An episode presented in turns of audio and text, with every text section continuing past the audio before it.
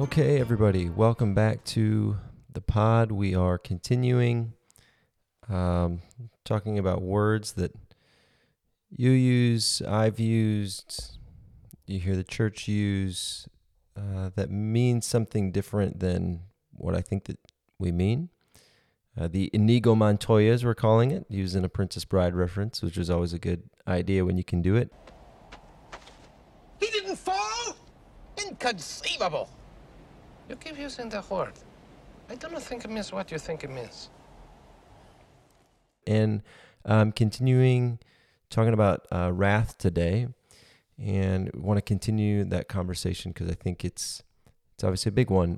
We had an initial conversation about hell with Brad Jersak. If you haven't listened to that, you should go do that. And but that idea of hell, we said in the last episode, is built upon having a particular concept of wrath, of what we mean by having an angry God or a wrathful God or a God who brings his wrath upon people. And so last time we spent a fair amount of the pod talking about the first time that God actually gets angry and acts out in his wrath, which is not until the book of Exodus. And today I want to actually try and define God's wrath, or look at what I think are the three main metaphors that the Bible uses to talk about God's wrath. This is one of the problems, is we think God's wrath is very easily defined, and I think that's mistake number one. But two, we have just a very simplistic picture of it, and we think about it as essentially God acting out his anger towards people or a nation in some violent means. That's, I think, what most of us think about when we think about God's wrath, is he gets angry, and because he's angry, he does something typically violent towards people. And that's kind of our definition. And the problem with that is, one, it's too simplistic, but two, it doesn't actually do justice to the biblical text. The biblical text is not monotone when it talks about God's wrath. There are a variety of images and metaphors that the poets and the writers of the scriptures use to try and describe God's wrath, and they use a couple of them more times than other ones. And so I want to key into what I think are the main three. And so these are, by the way, so I'm clear, these are not the only three, and but these I think are the main three that are used throughout the scripture, Old and New Testament. And part of the problem with the word wrath and why it is difficult at times is many times when the word is used, I'm thinking actually particularly in the New Testament here, it's just used really without definition. And so you have to read very carefully, and if it's given without definition, that means you have to go somewhere else to try and find definition. What you can't do, which is actually I think that the thing that we do too often, is we then just read our own definition into it, rather than trying to search around, okay, where else in Scripture is this word used, and how is it used, and what connection maybe does this passage or this story have somewhere else that can key me into what I think is being said here. But what we can't do is just import it. So I want to look at what I think are the three main metaphors for God's wrath in the Bible. I'm going to start with what I think is actually the easiest one. And we're going to start in Romans chapter 1. In Romans 1:16, we get kind of Paul's thesis statement for the whole book, that he's not ashamed of the gospel, it's the power of God to salvation.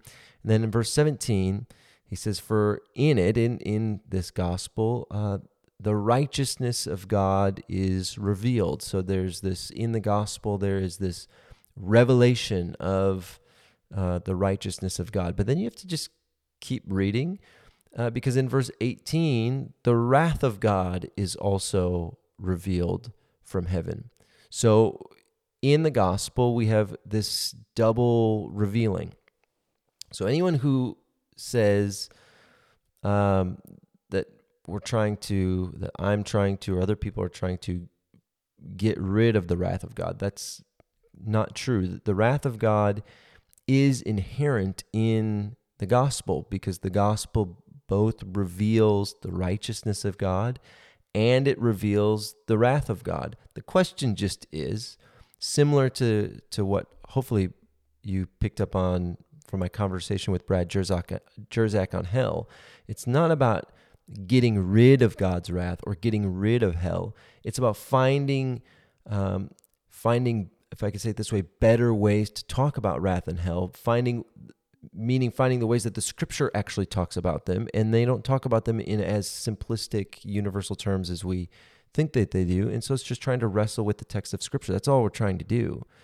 In the hell conversation, Brad took us through a whole bunch of images and passages that hell is, or the place of God's punishment is referenced in all kinds of different ways. And we have to try and do our best to work those things together. We can't just key in on one. And that was the whole point of that conversation. I'm trying to do the same thing here with wrath. So there's not trying to get rid of it, but it's this, so there's this double revealing. There's the righteousness of God that's revealed, and there's the wrath of God. And then he goes on three times in the next handful of verses where he talks about these wicked and unrighteous people. So the wrath of God is revealed towards unrighteous people. And unrighteous people are those who, by Romans 1 definition, who have given their worship to created things rather than creation, that they've suppressed the truth of who God is, and they've worshiped creation rather than the Creator. And God's answer or response to them is that he gave them over to their own sin, to their own lust, to their own unrighteousness in order to dishonor their bodies. He gave them up to their own, verse 26 says, their own vile passions. And so three times in these verses, Paul uses this language of God giving people over to their own sin, to their own passions, and then allowing those sins and passions to kind of collapse back in on the person, meaning that they're going to basically reap the rewards, the consequences of their own sin. Later on in Romans, Paul gives a very clear statement that the wages of sin is death. And so we can just, even within the book of Romans, we can see, okay, so these unrighteous people, the gospel is revealing the wrath of God, being that he gives people over to their own sinful desires and allows those things to lead to the inevitable conclusion of death, that the wages of sin is death. So if you are going to reject the way of Jesus and reject the work of Jesus, and you are going to just be filled up with your own vile passions, with your own uncleanness, with your own wickedness and unrighteousness until you experience death. And so there's this giving over that God does. And so the wrath of God in Romans 1, and this is, we'll look at a whole bunch of examples here in just one moment, is this idea that God just hands you over to what it is that is in your heart, the wickedness that's in your own heart, and you reap the consequences of that. And so Paul gives this really clear definition. This is actually, I think, one of the most important passages on this subject, because it is one of the clearest, because he just states it, and he states it three times in a matter of 10 verses or whatever it is, that it's, he gave them over, and this is the wrath of God. I mean, he just comes out and says it. In the Old Testament, we see this dynamic working in a whole bunch of ways, some of which are easier to see and some of which are more difficult. So I just wrote a couple down that are interesting and I think convey this point. I mentioned in the last episode that God's wrath is not mentioned at all in the books of Genesis or Leviticus. It is actually mentioned, I kind of misspoke, it is actually mentioned once in Leviticus, but it's not related to the sacrificial system. So that was the conversation in the last episode. It is mentioned, the word is used only one time in the book of Leviticus, but it's not related to the sacrificial system at all. So my point still stands that the sacrificial system has not, at least in the book of Leviticus, in Moses' writing there, has nothing to do with placating the wrath of God or the anger of God or satisfying it in any way. That's not the point of the sacrificial system. But there is, we do get this story in Leviticus 10 where Nadab and Abihu, they go into the temple and they offer what's called strange fire. They put incense in the fire that they're not supposed to put, and they offer strange fire to the Lord. And then it says fire comes out and consumes them. And so the idea here is that they offer strange fire and then are consumed by the very fire that they had just put on there.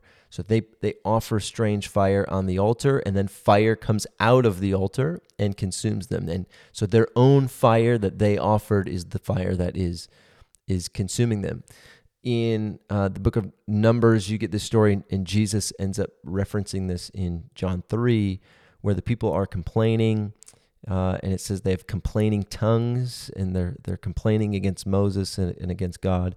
And all of a sudden, poisonous serpents who have poisonous tongues come out and begin to bite them, and people begin to die. And it's this plague of serpents, and this is where Moses has to fashion a serpent made out of bronze and lift it up, and anyone who looks upon it is healed and saved. And Jesus says that he is the ultimate serpent who's going to take on the form of the curse of death, and he's going to be lifted up on the cross, and anyone who looks upon him is going to be healed and saved. And but the point there is it's people complaining with their tongue, with their mouth, and then it is a serpent with a poisonous tongue and poisonous mouth that is biting them. It's a creative way, I think, of what the author is saying. Is that they are being consumed by their own. It's their own complaining mouths that is coming back upon them. Numbers 11, we get the story of the people begin to complain that they want to go back to Egypt, and they start listing off all the food that they used to eat in Egypt and how they miss it. And now all they have is this manna, this bread that falls in the morning. And what they particularly want is they want meat. And so God says, okay, I'll give you meat. Every day you can go outside of the camp, and there will be a whole ton of meat, and there will actually be so much meat, I'm going to fill your belly for a month nonstop with meat until it's coming out of your nostrils. That's literally what he says. Until you are so stuffed with meat that you hate it, and it is coming out of your nostrils. So it's the thing that they are complaining, they're being given over to their own craving. It actually says that in the story that the people began to crave this food. And so God says, okay, I will give you over to this craving until it stuffs you to the point that you hate it, and it's coming out of your nostrils. Now, all of these stories are stories in which God's anger and wrath are mentioned, but none of them use the phrase "give over." It's we have to do the work of reading carefully and trying to figure out what is going on here. And I think when we take Paul's definition that's clearly stated in Romans 1 and read these stories, I think that's exactly what we're seeing. The Psalms use this all the time. They talk about the wicked setting a trap or a net or digging a pit, and then they fall into it, or they're snared by their own trap, or they pull out a sword. I think Psalm 37 uses this image of the wicked trying to slay the innocent and slay the poor and the oppressed, and then they fall on their own sword. And this is God's judgment against them. And so God's judgment is not this active thing where he's throwing lightning bolts at people. It's you set a trap for these people and you fall into it. I'm giving you over to your own devices, to your own violence. The whole book of Judges is essentially built on this premise, where the people, they begin to worship and follow after other gods, and then all of a sudden they're given over to that nation, and that nation begins to rule over them and oppress them and put them in bondage, and they suffer, and then they cry out back to God, and he raises up a judge, and then they're delivered. And the whole book of Judges is built on this cycle of them going after other gods and then being given over to that nation to oppress them, and then God delivers them, and back and forth. So the whole book of Judges is really built around this idea that they're continually being given over to these idols and to the people of these idols to suffer the consequences. So metaphor number one is being given over, that God gives people over to their own sinful desires, their own vile passions, and so on, that Paul says. And we see, I think, that story played out numerous times in the Old Testament, and I gave a few. The next one is first shows up in Deuteronomy 31, and it's this phrase that God uses, that he says that I will hide my face from them. And so let me pull it up here, and I can just read it then. But he's going to hide his face. Oh, let's see. Okay. Verse 17. I'm actually going to read this one, because everybody wants to listen to a podcast where somebody reads an obscure verse about God's wrath from the book of Deuteronomy. When my anger will be aroused against them in that day, the Lord says, I will forsake them, and I will hide my face from them, and they will be devoured. Now, notice just in that single verse, all of the different metaphors that are used to talk about the same thing. His anger is going to be aroused. He will forsake them. He will hide his face from them, and they will be devoured. And then he continues, evil and trouble will befall them. And so it'll be in that day. So all these things talk about the same thing. He continues in the next verse, in verse 18, and I'll surely hide my face in that day because of the evil which they've done, and because they've turned to other gods. So we get this picture of God looking away and turning his face. And then in a bunch of passages that use this phrase, God also doesn't hear their prayer as he's looking away.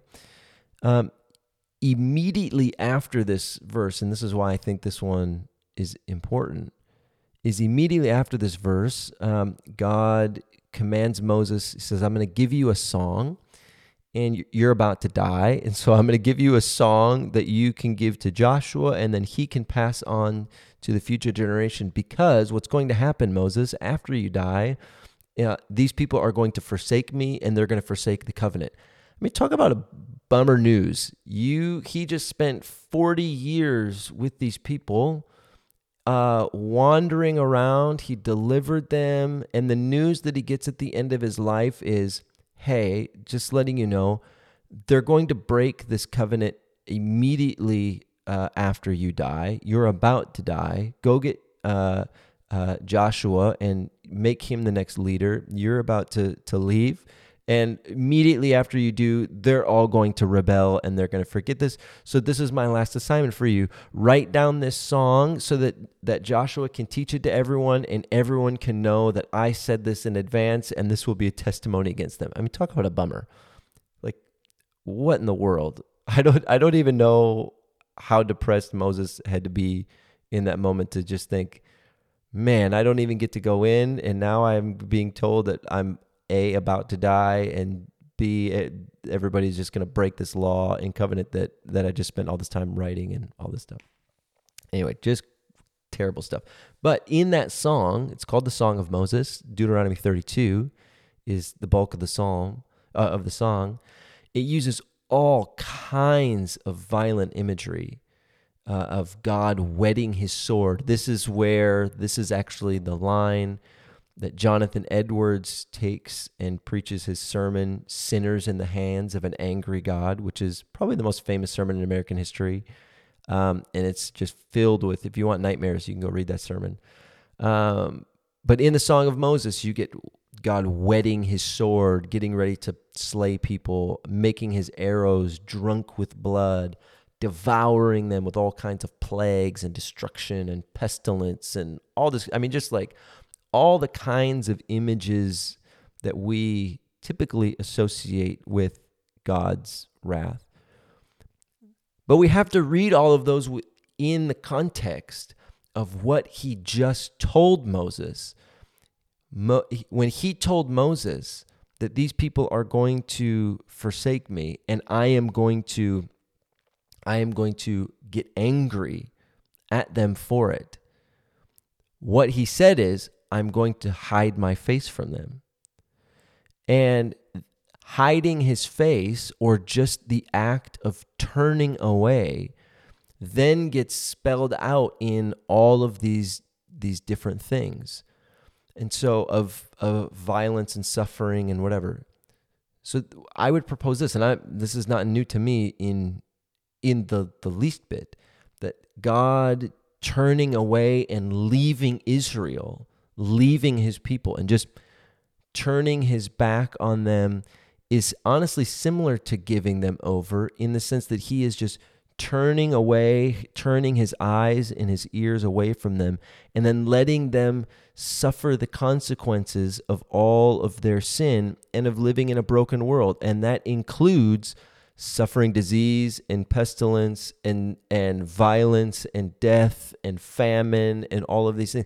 All of these things are not, you don't need God to throw lightning bolts of violence down. Humans are plenty good at killing each other. All he does is he turns away. He turns his face away from them. He turns his ear away from them. And this gets spelled out even more in Ezekiel 39, wild chapter, kind of confusing chapter. It's a proclamation against this nation we don't really know a lot about named Gog. But this scene is important in the Old Testament because it's explicitly quoted and echoed in Revelation 19 when Jesus is pictured as coming back on a horse with the tattoos on his thighs and just, you know, all buff and ripped and coming back with armies and, you know, going to slay everybody. And in Revelation 19, it says he kills everybody and there's blood up to everywhere and the birds of the air come and eat all the dead bodies from the field and whatever. But that's an echo and really a direct quotation of Ezekiel 39, where God is going to punish this nation, Gog. And in Ezekiel 39, this is the phrase that he uses to describe all of that, that he's simply going to turn away. And immediately after this proclamation in Ezekiel, you get chapters 40 through 47, which are Ezekiel's visions about a new temple and a new earth, which are then explicitly quoted in Revelation 20, 21, and 22, right? So, there's a pattern here. There's like a link here. But in Ezekiel 39, multiple times God clearly states that he is angry with this nation and then also with Israel, and that he is hiding his face and bringing this destruction. And in the case of Israel, this means exile and giving over to enemies. So God hiding his face is synonymous here with him turning away from Israel and giving them over to their enemies and into exile. And this is exactly what happened in the Babylonian captivity and also when Assyria came from the north. But the last verse of that chapter in Ezekiel 39 says that he promises he won't ever do this again when he pours out his Spirit, which we've had that part. That part has happened. He has now poured out his Spirit on all flesh, and so we can just, that's an interesting, some food for thought. Isaiah 54 also comes right after and is really a continuation of the song of the suffering servant. Isaiah 53, famous one that obviously is connected to Jesus's crucifixion. And in there, you get synonyms of wrath, being forsaken, God hiding his face, and all of this being like the waters of Noah. Here, let me go ahead and just read it.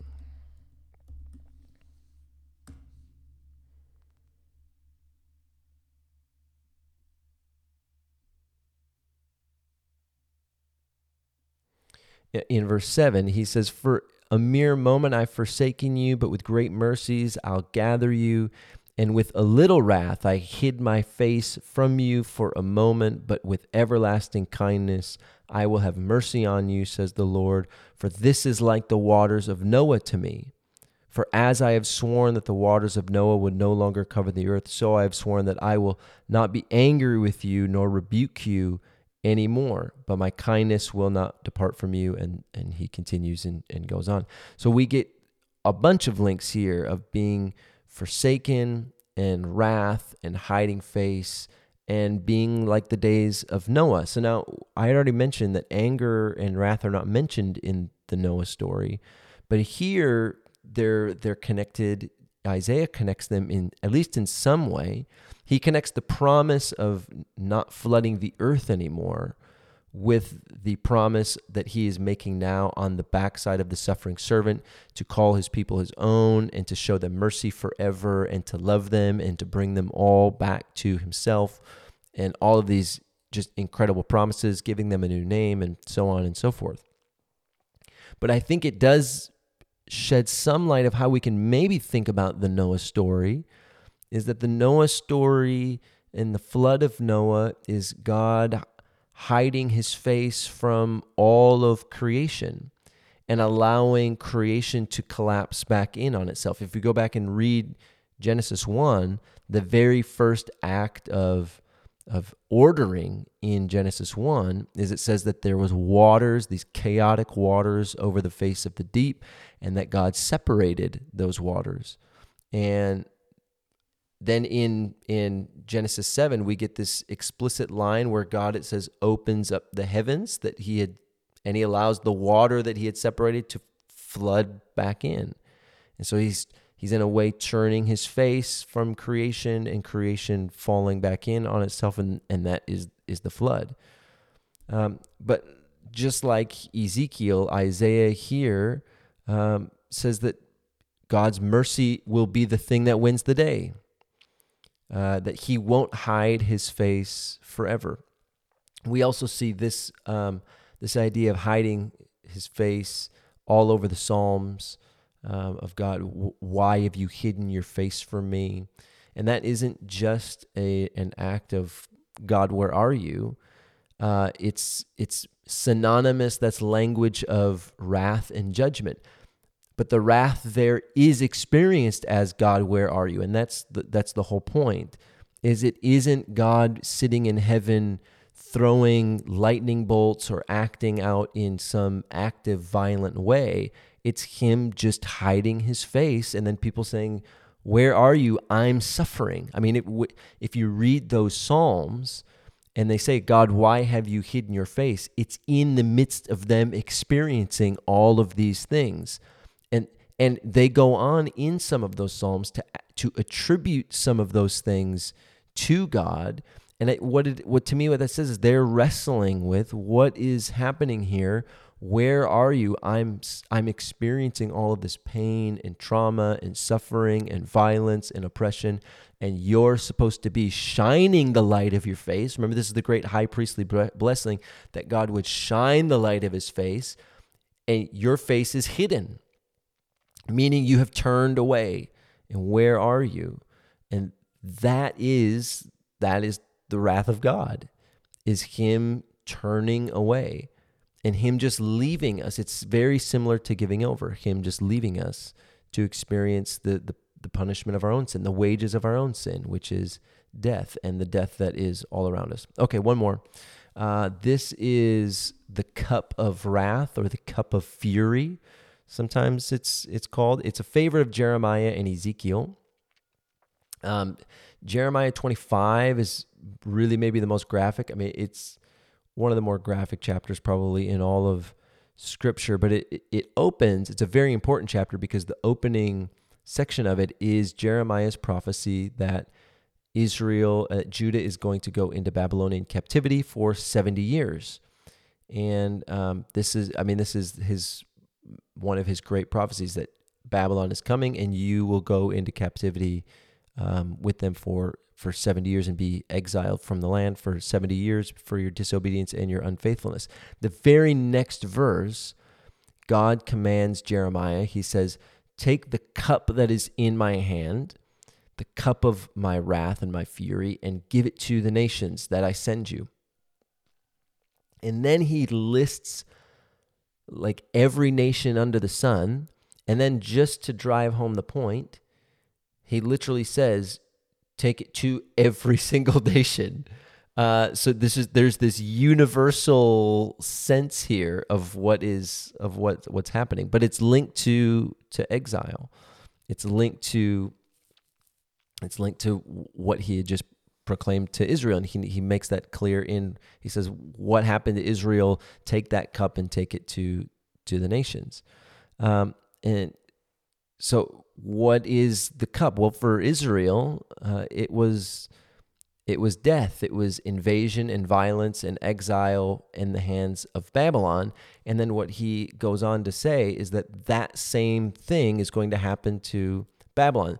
Just like Babylon came as the cup in God's hand, he is, in fact, in Ezekiel, at one point, he actually calls God calls Babylon.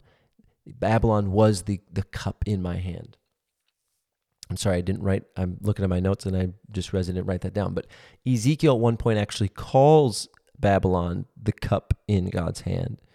And so just as Babylon was the cup in God's hand to bring an end to Israel and suffering and violence and death, so is going to happen to Babylon. And sure enough, that's exactly what happened. The Persians came and conquered Babylon, just like Babylon came and conquered Judah. And such is the history of the whole world, which is why he says this to every nation, is when you refuse to go, he doesn't say this here, but the Jesus way, when you refuse to follow God, this is where it's going to lead, is if your people and your nation are going to do their own thing and go the way of the world, this is what is going to happen. You are going to drink the cup, right? And Jesus even tells Israel this in his day. He's constantly warning them, please know the things that make for peace. If you continue to go this way, this is going to end in no stone being left undone, stone being overturned, and the whole city being burned. And that's exactly what happened in 70 AD. But even more, I think, pertinent is, so what is the cup? The cup is the cup of death. The cup is exile and death. It's being given over to death. And Jesus, who regularly, and I mentioned this in my last episode, Jesus, who regularly quotes Jeremiah, to the point that people thought that he was Jeremiah come back. I mean, when when Jesus asks his disciples, "Who do men say that I am?" I think it's the very first answer is some think that you are Elijah or Jeremiah or one of the prophets, right? So Jesus reminded people of Jeremiah. That's the point, because he referenced Jeremiah so much. And so Jesus picks up on this metaphor when he describes his own death in the Garden of Gethsemane. Jesus is in prayer, and he prays, and all three synoptics record this. John doesn't, but all three synoptics, Matthew, Mark, and Luke do. He prays, "Father, let this cup pass from me." And what is the cup? The cup is the cup of death. He's about to go to the cross. He's about to die. And so Jesus on the cross is bearing the wrath of God in the sense that he is willingly giving himself over to the wages of our sin that has come upon the whole human race, violence and death. That the Father, in a sense, although albeit willfully with Jesus, is being given over to the violence and death and drinking the cup of death, drinking the cup of violence, drinking the cup of exile, not for himself, but for our sake. He's experiencing what we experience, and in assuming our experience, in assuming the violence and death that we have done to ourselves and to our brother and to our neighbor and to our enemy and to everyone around us, he completely transforms it. And so the cup of wrath becomes the cup of salvation. And now I'm thinking there's another cup that Jesus references often, and it's the cup of the Last Supper. So you have two cups in Jesus's hand. One is the cup that in the Father that he wishes he didn't have to drink, but he does. And that's the cup of death. But in drinking the cup of death, the cup of death for us becomes the cup of life. The cup of wrath, if you want to put it that way, becomes the cup of salvation. So we drink now the cup at the Lord's Supper and communion, the Eucharist. We drink the cup of his blood, and it's no longer the cup of God's wrath, it's the cup of salvation. It's no longer the cup of violent bloodshed and death, it's the cup that brings us life through his bloodshed. It's the cup of sour wine that he drank on the cross now becomes the cup of the new wine of the new covenant that we get to drink. And so Jesus, if we wanted to talk about the wrath of God in the cross, this is how I think we have to do it, because he uses this image and this metaphor. He's not pulling cup out of the air. That the image of someone drinking the cup from God's hand is a well-established biblical image, and it's to talk about death. And he is about to drink the cup of death, and in drinking that cup, he experiences what we would call the wrath of God, being given over to death, that the wages of sin are death. But he drinks the whole cup and exhausts the whole cup and transforms the cup into a cup of blessing and life and salvation rather than one of death. So now we get to drink that cup, and it's no longer death for us, it's life for us. So that's how I would talk about the wrath of God, that the wrath of God is God more giving over, turning his face, and us and the nations drinking the cup of his wrath is them experiencing the wages of their own sin, which are death. I think that is a better and more nuanced way to talk about it. Now, we'll end here. This doesn't answer every single question on the wrath of God. There are still a couple of stories that if I'm honest, I just don't know what to do with. There are a few that I'm just like, I don't know what to do with that. And that there's a few that I'm still really uncomfortable with. But what I would say is, I think if we look at at it, when I look at it through this lens, when I try and connect these dots, when I start, this is why I started talking about reading the Bible, reading in light of Jesus, reading from Jesus, for Jesus, all of this stuff. If you haven't listened to those episodes, you can go back a few and listen to them. Why it's important to start there. And I think what I'm trying to say here in these episodes answers more questions. Thinking about God's wrath this way answers more questions and, to me, stays more faithful to Jesus than thinking about God being angry in heaven and zapping people with acts of vengeance and violence because they did something that they weren't supposed to. Because when I read the stories that way and then I get to Jesus, that's where the disconnect comes in. The reason I get the disconnect is because I read the Old Testament stories with a certain assumption of what the wrath and anger of God is and does, and then I get to Jesus and I don't see that. But now here, in why I saved the cup one for last, is there's a connection. There's a way for me to actually see the wrath of God being revealed in the gospel, Jesus taking it on himself in a way that still remains faithful to who God is, because in the end, just like Jeremiah told us, Isaiah told us, Ezekiel told us, that in the end, he does not hide his face forever. In the end, he turns back. In the end, he pours out his Spirit. In the end, he gives us the new wine. In the end, he gives us new life. In the end, mercy triumphs over judgment. And so it is, I think, for all of us in the wrath of God.